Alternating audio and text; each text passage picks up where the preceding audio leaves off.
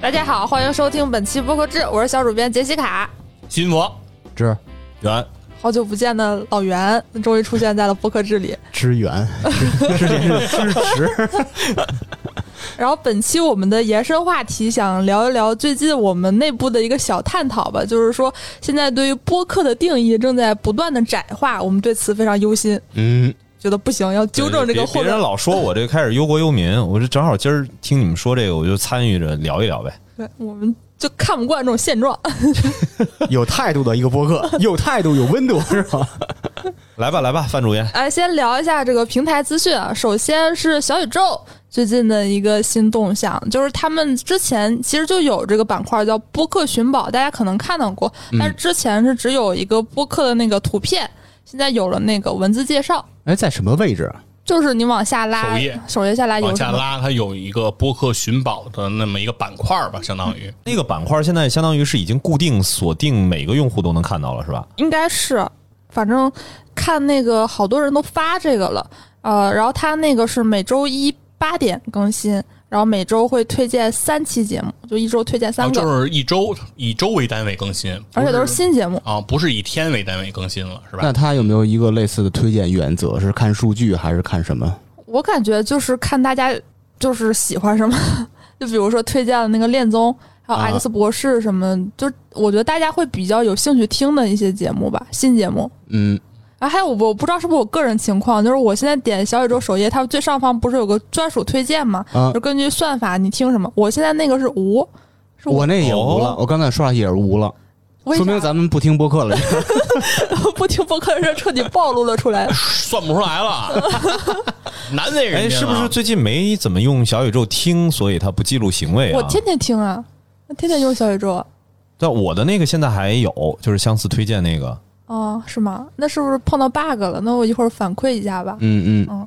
然后 Q 音乐最近也出了一个播客相关的，他那个推送我一看，哎，播客聆听计划，但一看的话，可能跟很多人心中的播客关系不是很大吧。就是它是一个特辑，叫音乐灵感（括号七月特辑），他邀请了好几个音乐人来做节目，然后主要就是第一趴就是聊一聊自己最近出了什么歌，他的创作理念，然后剩下全都是推荐自己喜欢的歌，有点像抄袭咱们那个 EBM。并且咱们还没上线呢，是吧？麻烦了？还没上线就被抄了， 那个 TME 那边，因为之前跟他们沟通的时候，其实他们的思路是，就是呃，认知里面吧，就播客是一种所谓的内容的形式，嗯，所以他并不觉得说播客应该是有固定的呃 host，或者说它应该是一个维持什么样的更新，这个东西他没有。就是他就觉得音乐人来这儿，只要不是聊音乐，也不是在这儿念书，呃，这东西就应该是播客，这不是唱他们歌，也不念书，哎也不诗朗诵， 那跟咱们延伸话题窄不窄的也有一点关系，是吧有？一点点关联吧，但这个到时候就不展开说了，因为这个到时候会有。我倒是建议说，未来如果咱们有这个，比如说海外的播客的类型，如果未来能有这么一期的话，这个还确确实实是一个类型嘛。嗯，啊，最近应该比较出圈的事儿，还有是有代搞的那个和窦唯搞的那个蟠桃会音乐直播，也算是播客吗？ 我不知道大家会怎么看这个事儿，但我挺推荐 Q 音搞的这个，我听了那个表情银行那期，推荐歌都特别好听，然后喜欢的话可以听一听这个。然后还有一个网易云出的这个，也不知道算不算是播客的东西啊，叫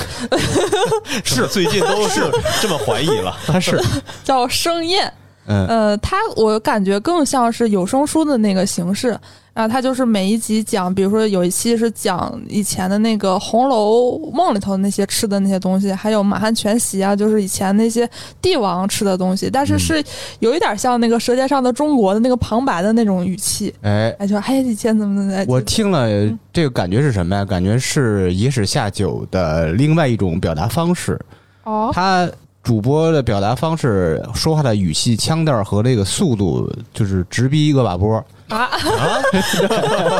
大家有兴趣可以听一下啊。嗯，而且这个活动吧，我觉得有意思，也有点想让人吐槽的一点呢，就是它有一个抽奖活动，你按照它的要求去什么订阅呀、评论什么之类的，你就有机会抽奖。能抽抽一道菜，不是啊抽哦那个、且想就是 预预制菜是吧？那个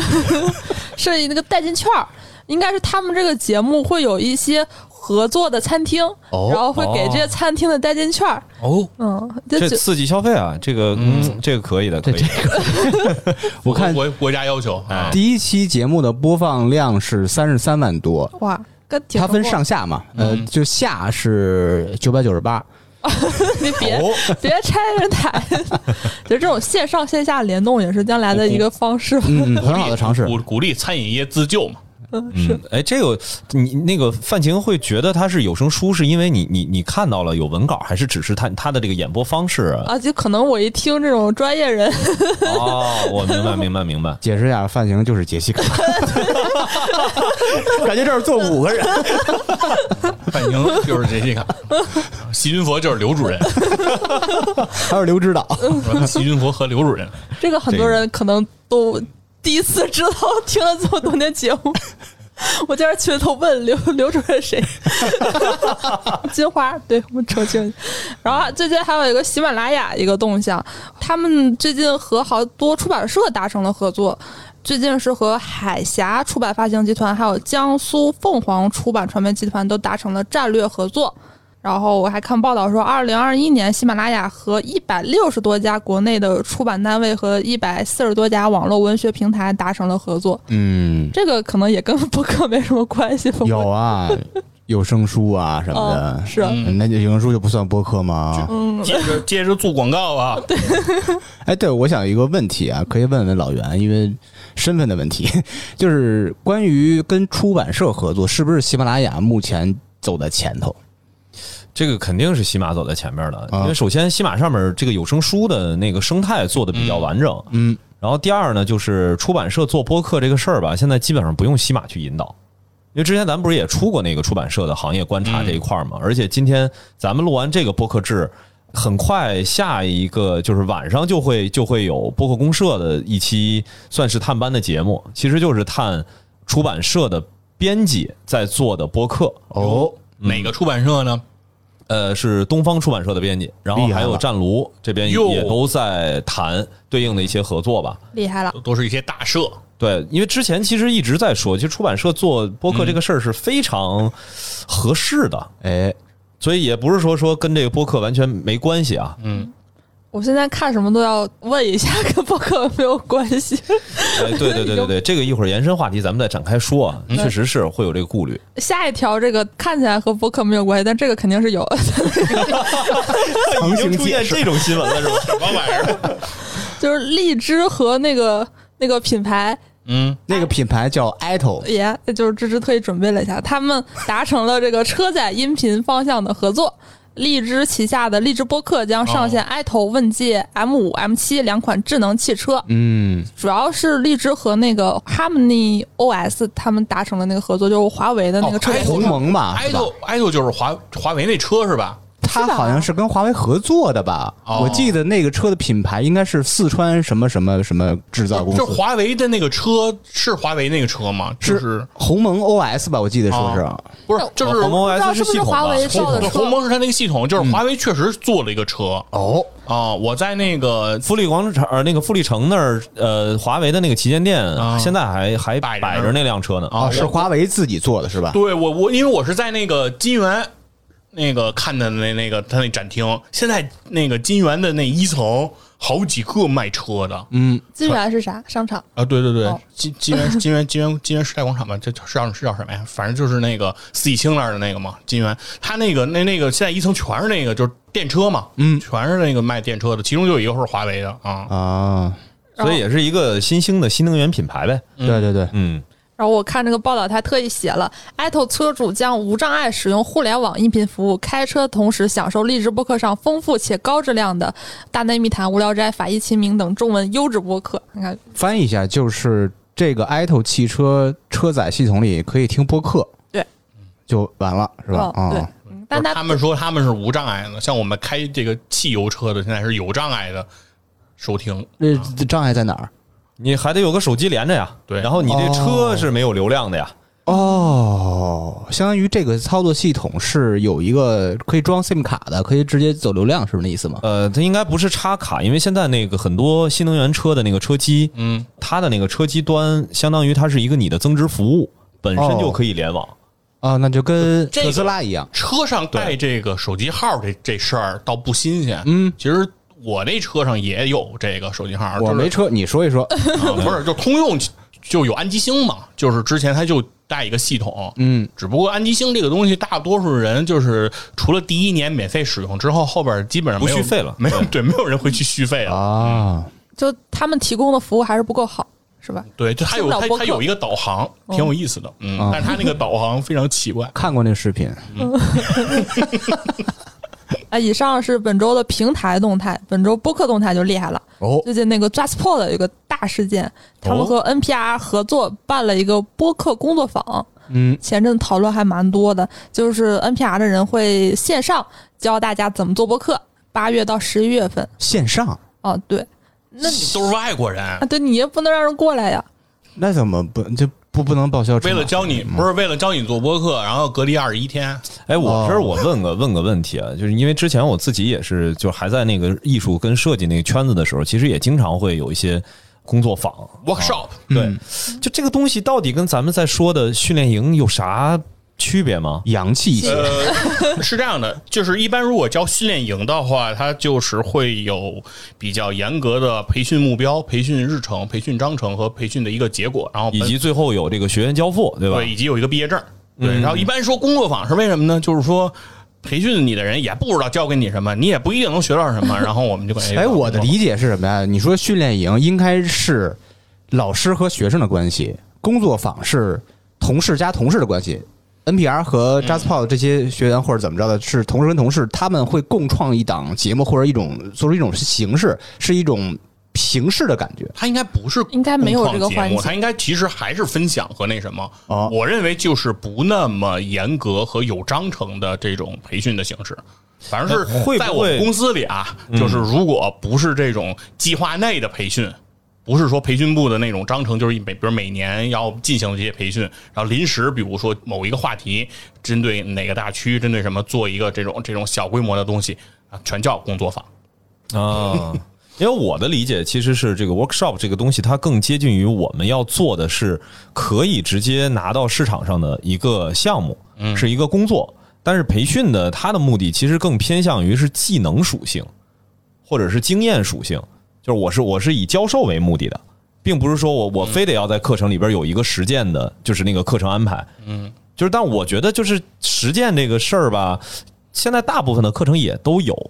就是刚说到这个 workshop 这个就是工作坊这个，我就稍微的有点有点好奇。他这个说的，我看了一下，具体也没有特别详细，然后也不知道要给多少钱，因为他要报名非常复杂啊就是你不只要填一堆文字内容，你还要上传一则两到三分钟的作品，作还品有对，还有三百字以上的文字介绍。这我本来就是想了解了解价格，后来想这好像有点浪费人家资源，就没看。不是，哦啊那那 NPR 的老师们是讲英语的，那哦对是那肯定啊，那咱们也得用英语跟人交不流。不不不，就是你上传那些东西可以是中文的，那他们怎么判断要不要不是不招是那生些老师选拔，啊？是 Just Just Talk Paul 来选来选这个合适的人来去听。但是人家那个老外讲话，肯定人家是讲母语嘛，那我传两到三分钟的音频内容要传中文的。可以传中文可的以吧？对，哦但选不选你是个事儿，哦哦就是说并不一定因为你没传英文的，所以没选你。嗯，OK，No 就是一一看题目差点儿，说还是差点儿。啊 problem。 我感觉就是面向那种已经有，就是你技术上都懂了，就是你需要一些那种境界上的提升，嗯就可以去跟 NPR 这种大拿来学习学习。他肯定不会教你怎么剪节目什么之类的。对，教你怎么让人那个醍醐灌顶，重构价哦 价值值观之际。就是怎么让你起标题？啊然后还有最近的一个也是上海的一个活动，呃，线上线下相结合的，叫上海设计啊周。今年的主题叫“农好 Design”，呃，然后出了一个可视化电台。然后看这个介绍是电台聆听视频可视，将两种完全不同的触媒载体以创新加变革融合为新的媒介。说的就是看不太懂，但我理解的话就是会搞个直播，同时把音频 放上去。啊你这个解释够直白，我我我觉得就是这样，那还能怎么样呢？ 是是是，你不能搞个 VR 什么的吧？你做就录播课有那么多可看的嘛？然后应该是会放在特有想象力这个播客上，大家到时候可以听一下。 OK，应该八月上旬会上线。特有想象力也是一个品牌播客，嗯，对对对，他们是一个设计师社区，嗯嗯可能对对设计比较了解的人会了解他们。之前波哥是报道过这个，嗯，就是除了设计，他们现在也比较关注类似于像生活美学这个方向，就是做的相对宽泛一些吧。现在然后最近的新播客啊，有两个都是我们比较熟悉的老朋友，一个是创意播客厂牌 Beyond Pod 超声波推出了新节目，叫《科学销售》。嗯，一档专门研究销售及销售管理理论、方法论、工具和实践的专业类播客，面向主要是销售从业者。嗯嗯我嗯，哎，这个佛爷，呃，我们的刘主任啊，给我开了档节目，不错，哎，最这近个我后边后边你可以去做这个节目嘉宾嘛。哎呦，哎，对，我们也预告一下，最近播客制要出一个 Pro Beyond Pod 会参与。嗯，算是播客制跟 Beyond Pod 联合去出品的这么一档节目吧。对，正在快马加鞭录制中。目前就是已经来了很多巨牛的大咖，哎，我这透露一下，比如有谁和那个谁，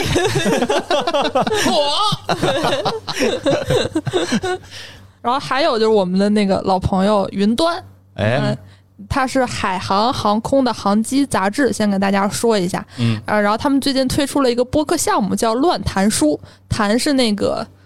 弹力球，是是就是子弹的弹，弹子弹的弹，啊就是就是乱弹琴那个乱弹嘛，对啊，哎，还有什么谈吗？呃啊，不是谈话的谈是吧？对，啊嗯，哦啊，因为还有一个节目叫“乱翻书”，对对对， 哦，跟大家叛乱的那个， 对我估计他应该不知道还有这个乱翻书，不然其实这个名字有点尴尬。当然做都做 了， 哎也不能让人改名儿。范主编说 了，你这个名儿啊 起的不太好。然后下周开始说乱弹出更名，再尴尬也没有刚才那段尴尬了。 然后是一档不正经的读书播客，三啊个搞副业的跑题女编辑，一小段以书为名的八卦时间节目，可以在各大主流音频平台收听，什么喜马拉雅、音乐、小宇宙都可以。 嗯，乱弹书，以上是本周的这个播客动态，然后本周海外动态厉害了，嗯，来我们的这个老朋友哦 Spotify 来公布了这个第二季度财报，哦表现非常良好啊，除了不挣钱之外，其他都特别 牛。老大哥就是老大哥，对，他说他广告及附嗯加收入可能还有一些，比如流量推广那种，呃，费用增长了百分之三十一，哇，呃，月度活跃用户就 MAU 同比增长了百分之十八点六，而且 Spotify 上现在有四百四十万个播客了，嗯，四百四十万了，有咱们吗？怎么不算呢？ 咱们上了是吧？我反正我在喜马上看那个数据，Spotify 上的那个也有人听播客制，不少是吧？嗯能有十个呢。 就是咱们的量主要是在 Spotify 上是吧？就为了听咱刚的一声是 吧？可以可以，嗯对 Spotify 太友好了。你看，咱咱们从来没有集体喊过喜马拉雅，哎，Spotify 要是和什么中文播客合作，不找咱们这说不过去。没错，然后还有那个财报有说，参与播客的那个月度活跃用户按年大幅增长了两位数，每个用户的播客消费率也在继续上升。他没有说具体多少，反正说大家对于播客的消费越来越多了。你指的是付费节目，还是说通过播客去购买什么东西？他们没有说得特别具体，他们不够严谨，然后还有就是刚才说不挣钱嘛，他说但是利润降到了百分之二十四点六，公司亏损了一点九四亿欧元，是这段时间最大的亏损。好像这几年 Spotify 没有怎么亏过钱，而这个季度突然变成这样，嗯然后预计将在下半年裁员。有裁员了，给本来就雪上加霜的美国失业率 增加浓墨重彩的一笔是吧这？喜忧参半那条动态， 哎，不是，他也不是美国公司啊，哦他不是美国公它司、是啊，瑞典。对，他是我说我用美区的老不让我上，嗯哦，下一条动态我不太会读啊，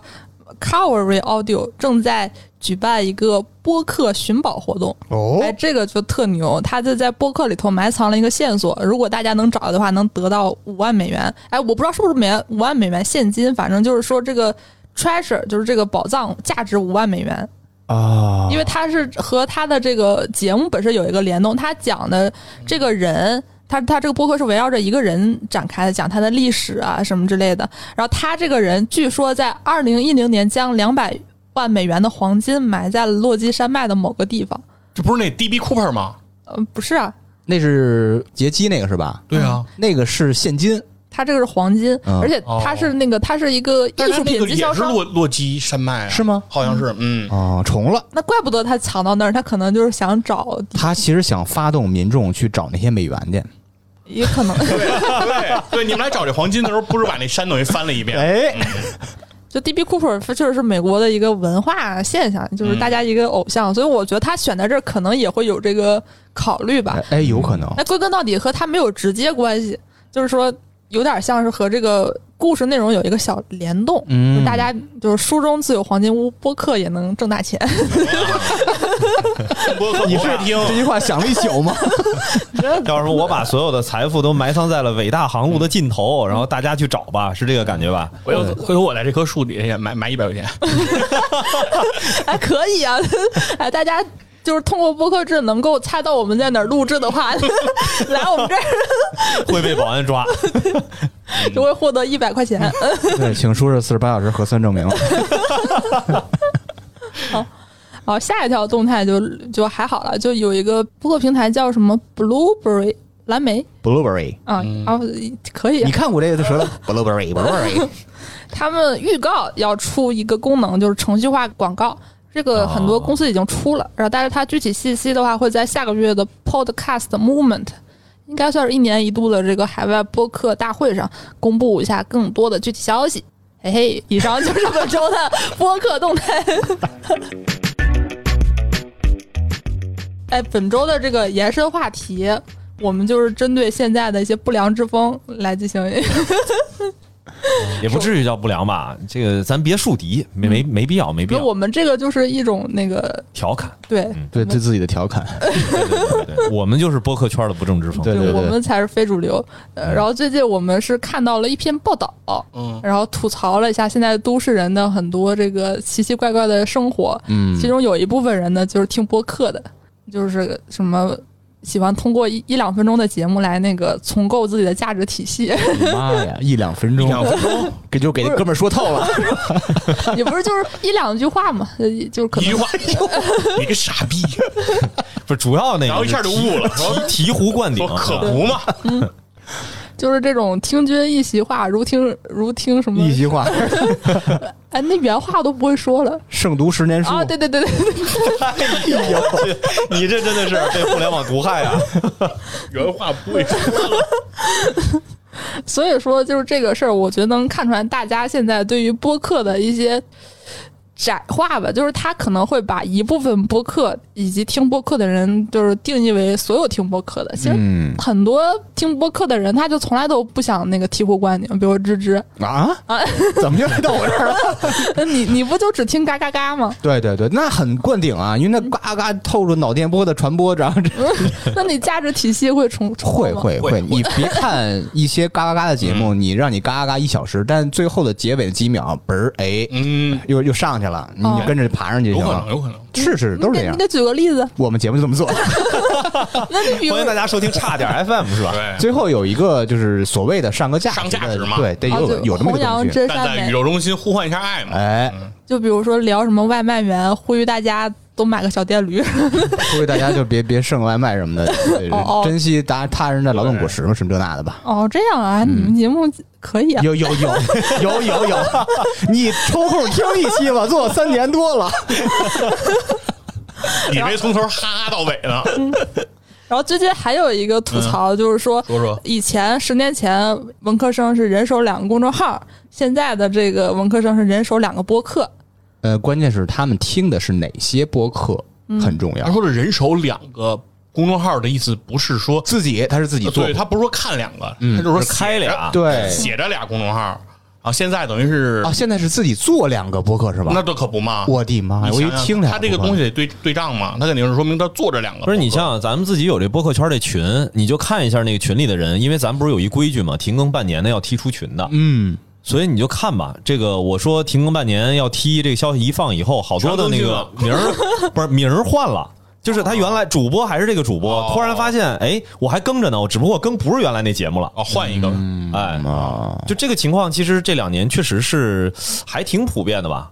尤其我觉得像他们那些写这些报道的人，就是这种写文字工作的人，他们本身就媒体圈儿的，然后他们接触的同行也基本上都是这样。我觉得这个行业确实有这个现象。有你没有说叫统计信息过茧房，好像还不太是那个逻辑，但是他们会有一个所谓媒体人自己的一个呃认知圈子。他们会发现，哎，怎么我认识的这个人又开播客了，嗯又开播客了，又去那个节目做嘉宾了，互相串来串去的，就是那个圈子就感觉可能就是比较固化。你如果你总听一些节目的话，你会发现大量的重合。啊，就比如说那个随机波动之奇，就之前上过忽左忽右之后才开的随机波动，对对就有对一点这种感觉。有很多人都觉得上过别人的播客以后，觉得这种形式他非常认可，嗯他他自觉得他也能干，然后他自己又开了一档，然后又开一档，就这种人其实挺多的。嗯，对。嗯，然后也是这个吐槽这个文科生喜欢开播客的这个也说了一件事，他就说，嗯呃，现在的播客生态呢有一个问题，就是说平台它发挥的作用到底是什么？他说，比如说有的平台它可能量比较大，但是相对来讲它不太重视播客，嗯，小宇宙可能做的比较好，但是它又好像某种意义上定义了播客，嗯，就是你刚说那比较大那个，可以说说的喜马拉 雅， 那，我们不至于要在这 种这种可以发生的场合还避而不提四字平台啊。我主要就是是嗯这个这个有点儿 Spotify 四包地还是 四，哎呀， 也是 厉害了，原来是这么算的。人 Spotify 主要是做音乐嘛，嗯，嗯，对，所以所以所以说这个就是一个问题。嗯，那我们也不是批判说打倒小宇宙，就是我们就是说现在的这个现象，就是大家究竟是通过什么方式来认知播客的？嗯，哎，前天跟那个呃艾哲，我们俩正好凑在一块儿聊天嘛。其实我们当时就提挺害怕的一件事儿是外界对播客现在形成的刻板印象。嗯，就之前的话是没概念，完全没概念。其实那个时候我们我们在玩命的在告诉别人这个东西有很多的可能性啊、你愿意怎么去定义它都 OK。现在其实是你想已经开始有文章去写出叫播客人这么一个标签儿出来了，就像之前我们听到的那个什么飞盘员啊，啊，就是类似于这种，其实是跟他现在搞成了一个平行的。呃，一个一个认知一样，就是一个小圈层，然后对他的听播客的这人群有一有一个什么样的刻板印象的存在，已经形成了。嗯，我觉得这个是我比较就之前说到的，别人老说我是忧国忧民，老是担心这个事儿，我真的是挺害怕这个事情的。而且已经在发生了。啊，对啊，它是一个我们。就是现在，你也别说逃避啊，说啊，它还很小众，无所谓。这个事情的定义可以在逐渐的被去呃做内容的人和行业一系列的事情可以去扭转，并不是所有的事儿最后真的都能扭转过来。那如果想要扭转或者说拉平一条线，拉一个标准出来，这个事儿应该由谁来做呢？呃，说实话，我也不觉得这件事情有谁有这个能力去做，它最后其实还是由商业价值去最终决定的。嗯，就是你觉得它的商业价值在哪儿？因为如果是这种刻板印象的话，比如说我们觉得播客或者是播客人，它是一种社交货币。然后或者说是一个都市里的年轻人，像玩飞盘一样，就是在某一个时间段秀一下自己的新潮，呃，表达自己的态度。如果是这个东西的话，那它的价值就一定不会特别的长久。这是在我看起来的一个一个感受啊。因为你像佛爷，你是聊体育的这个项目的，现在能够沉淀下来的这些大的体育的运动的项目，它背后一定都会是符合它一定的这个商业逻辑存在的。就当然有些还没有商业化，它可能还嗯是在专业的那个领域，那个另说。但是像比如说足球、篮球、棒球、橄榄球这一系列的运动，嗯你都会发现它其实它能够被更多的人接受。除了这项运动本身具有大众性之外，它背后还有一个大家认可它背后的商业价值有多大，嗯其实是影响了它到底能被多少人接受的一个很关键的原因。所以我其实挺担心这种刻板印象会影响播客的商业价值吧，太精英、太小众了。一定会吧？对，而且我那天也是同样一个作者，他吐槽说，说播客是怎么聚集到了这么多年轻、事儿多、不挣钱的大学生？ 其实其实我真的特别有这个感受，因为我自己就是就是这样的人，不是有就有有这个阶段吧。他毕业了，啊、我已经毕业一年了，然后但我现在加了很多那种播客听众群，当然我也不是说所有群都这样，有个别群里头会有一两位这样的人，但这种人就特别喜欢发声，可能四百多个人里头就一两个是这样的人，但是他们可能占据了发言的百分之八十，也经常是抛出一期节目说这个节目聊得很好，然后一看就全都是那种看不懂的词，就而且、啊对，而且听的东西吧也基本上不会超出那个就是人文领域。他如果是聊一些技术或者是商业的东西，嗯他他也听不懂大部分不会分享。当然，他分享那种我也听不懂了，就是什么什么是看不，他自己也看不懂。就是感觉是在学习一些知识，一定对于这个信息密度和他的这个人的从业背景或者是履历有很高的要求。嗯就我看久了，我是稍微有一点儿觉得奇有种奇怪的优越感吧，而且反正我可能太 low 了，就感觉不知道跟他们说什么。不影响他们听这些，但是他可怕在哪儿啊？他会嘲笑那些不听这些的人，啊，觉会得你特别浅。他的眼中都没有这些人， 对不起，他觉得听播客人然后哎就我应该能都这明样白。，哦我能明白这种感觉，嗯就有点相当于就是，比如说看电影儿，看文艺片儿的，啊看不起看那个商业片儿的，哦对吧？然后听音乐也是，比如说听什么小众的这些，看不起听流行音乐，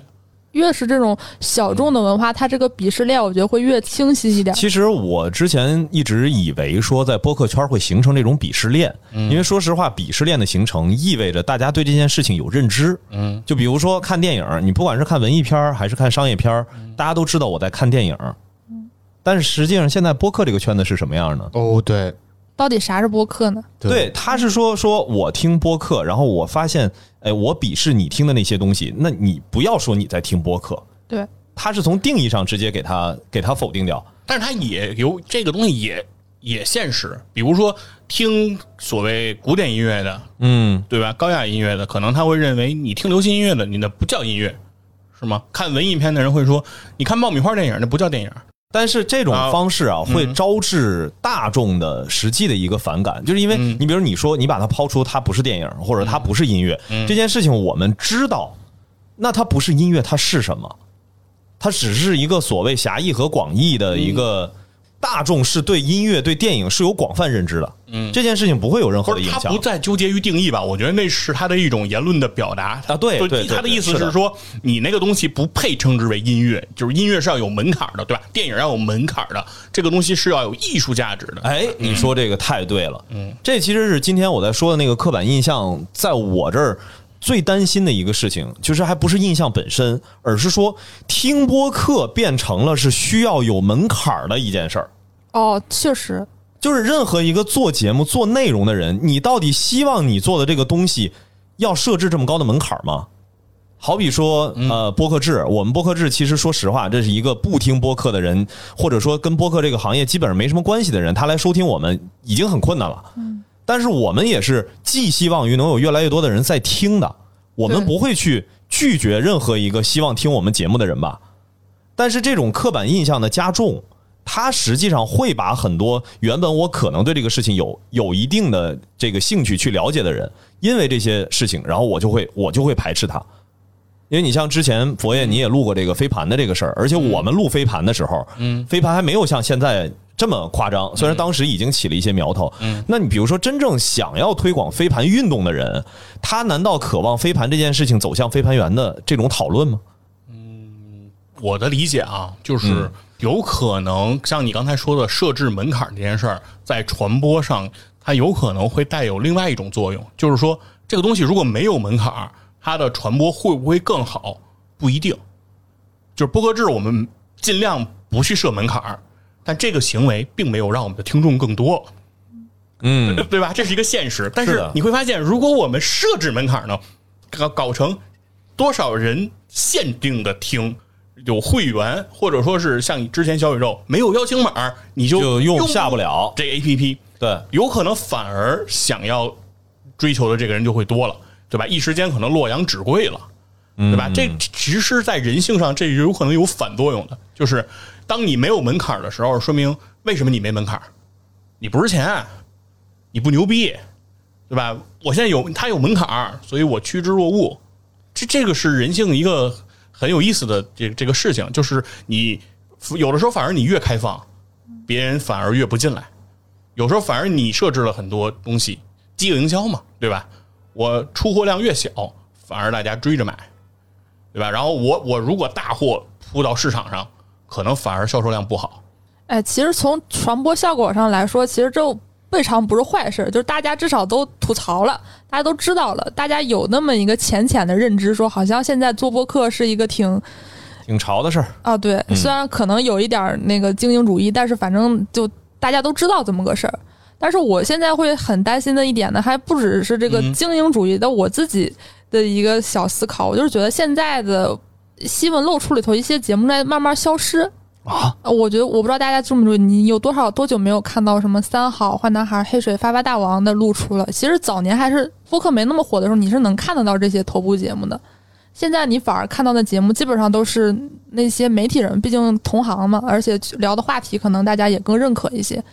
你比如说飞盘，你再怎么构建它，大家也都知道这个飞盘有是是什么玩意儿，它毕竟是有个有个东西，你知道吗？但是播客这个东西，它是连是什么东西大家还没有定好，它现在好像更多是通过调性来确定，而不是通过这个内容形式来确定。是是是，对因为今天正好不是说到这个，就是延伸话题说要讨论这个事儿，因为结合前面，你看不管是 Spotify 那边也好，还是说其他的一些平台，那天我特意我让芝芝把美区的 Apple Podcast 的里面那些内容，按照排行、按照分类大概的去听了一下，就是它根本不是说我们想象当中啊，国外做的好是因为啊里面的谈话质量有多高，都是名人下场，这是一方面的因素。另一方面是，比如说大家现在提到你跟你跟一个外国人提到播客，跟我们现在在中文语境下提到播客，已经变成了完全不是一个东西了。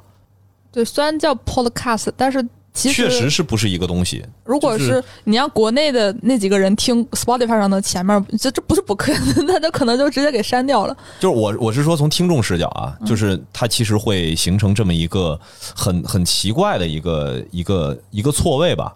而且我觉得这种定义，最后我也并不是说一定京派播客就就应该受到大家的重视。我是觉得现在有一个小趋势，就是大家开始，我觉得把播客渐渐的和声音的这个特质渐渐的剥离开来。哎，是的，是的，它是的越来越强调你的这个个人经历，就是说你是什么嗯海外你的留学， title 对，你是哪儿的记者，或者你是哪儿的哪个大咖，然后你有特别强的文字编写能力，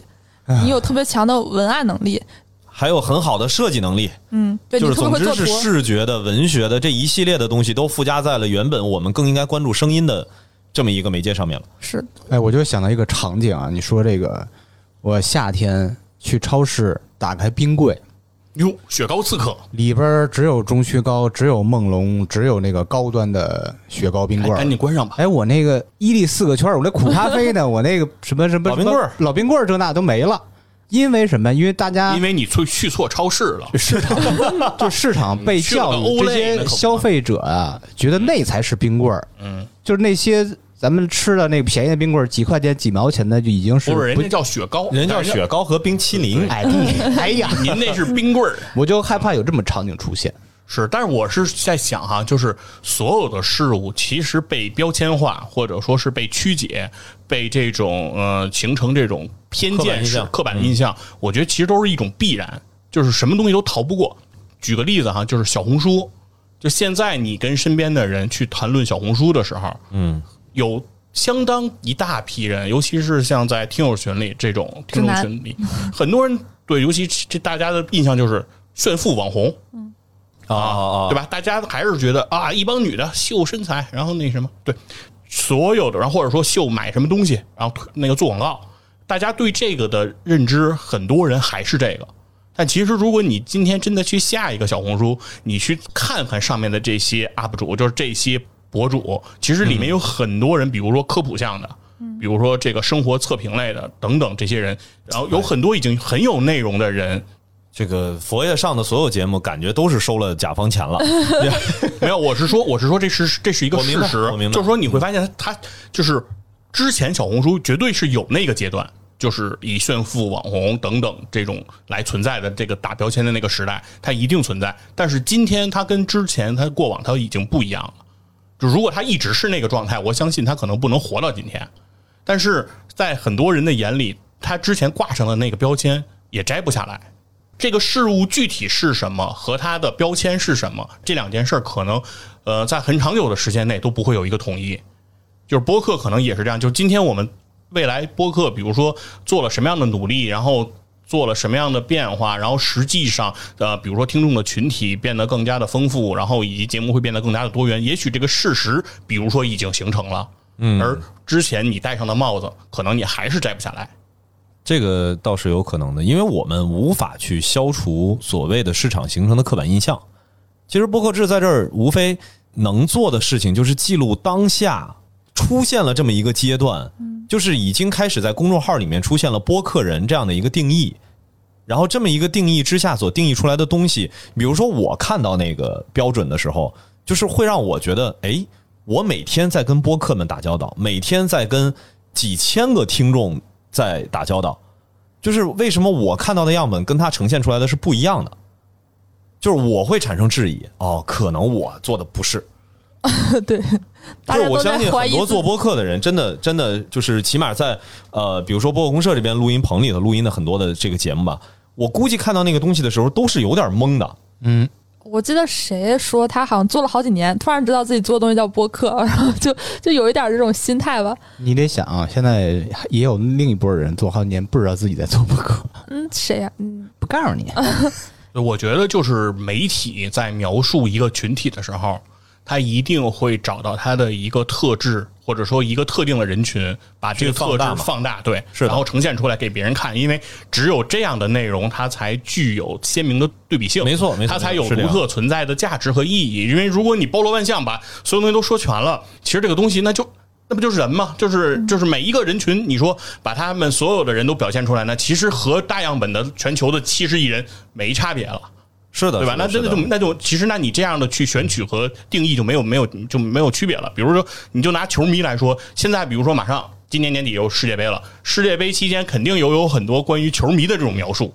什么。这个什么不管怎么样也得看球，然后那个呃工作可以不要，但是也得看球，媳妇儿可以不要也得看球，可以可 以可以可以先离婚，然后再看球，对，一定会有这样的说法，说这才是真球迷等等这种话，但是这一定也不是球迷这个群体全真实的真实的表现样貌。对，是的但是是的在是的媒体的某个角度，尤其是在今天自媒体的某个角度，在呃所谓营销号等等角度，说我们它需要一个东西有话题度、有传播点，那它一定要这么去操作。我觉得这也是呃一个可以理解的一个传播上的一个必然的方式，明白明白，它一定明白不可能是全面的。对，就我们也不是批判那个那个报道，他那个角度也并不是说客观公正，他对所有都是带着那种偏见嘛。对，就除了播客人以外，其实你可以捋他所有啊其实提到都的是那些人都是群这样的他对一定都是这样来操作的。我们也不是这个断章取义，它确实就是一个帮助传播的，其实某种意义上也是一种好事儿吧。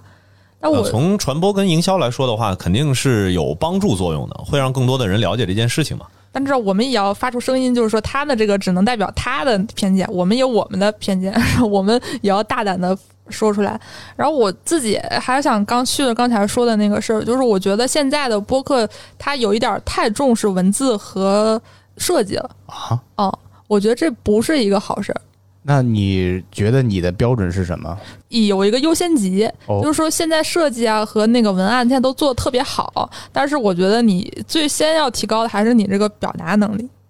就声音化叙事的这个特点。你其实播客你看现在越来越多了，但是那种让让人耳目一新的节目还是非常罕见的。因为为什么前阵大家都在报道那个恋综啊，就是做出一些声音上的尝试的节目还真的不多。稍微有点创新的东西的话，其实大家都会比较留意和关心。因为基本上我感觉现在的就是两种，一种就是恨不得那个有逐字稿，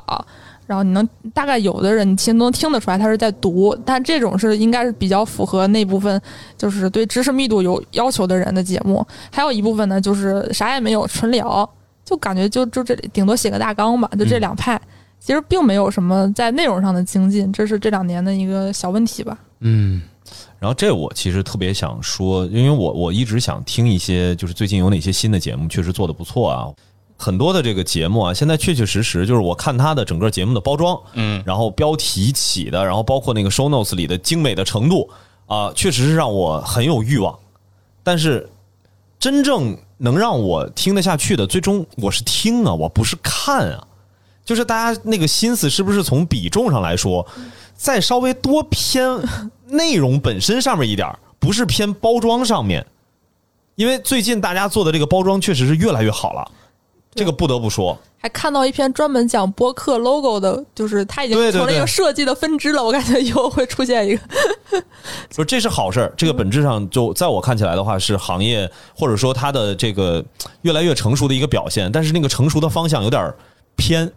我们毕竟是在用声音、在用语言这样的方式在生产内容，然后传递给听众嘛。嗯，就我觉得这个是根儿，是反正我是一直想做一期节目，聊一聊这个播客的表达和文字表达上的差异。我感觉现在是越来越趋同了，但是其实你做的好的节目，它还是有那种追随声音表达的一个规律吧。我之前也也聊过，就是比如李叔喜欢用那种反差，重情喜欢用那种层层铺垫，然后爆发的那种，就这种东西，啊，这 这种高声级高级高级这。种声音逻辑现在的探讨吧，就是没没看到过。哦，还有我换逻 辑我，我觉得这事儿可以可以翻过头来去说呀，就是前段时间我看了一段子，其实跟这事儿还挺有关系的。二三十年前，电话有发短信的功能的时候，别人的疑问是我能打电话，我为什么要发信息？然后等到现在再推出任何一个功能，说你这个手机不用装电话号，你可以打电话。说我能打字，我为什么要说话？其实人现在这个语言交流的那个欲望，或者说他觉得语言交流的重要性，随着互联网是在降低的。就你想吧，如果现在你跟你一个老同学去交流，你打字跟你见面说话，或者说打电话说话，它能是一样的状态吗？是啊，就是语言当中除了语言对应到文字当中的那一部分的信息之外，它还有很多信息是通过声音传递出来的。有一部分人他是追求声音里头没有情绪，但我觉得这是有点怪邪路。 但这个不同的流派不一样吧？那我觉得，如果是追求这个声音，就是它的温度，它里面的额外的信息不重要的，那它迟早可以被 AI 去替代嘛？嗯，那它其实说白了就是我的语言的表达，其实只是信息的传递而已。嗯，那剩下的那些信息都是无效信息，那直接 AI 就可以搞定了。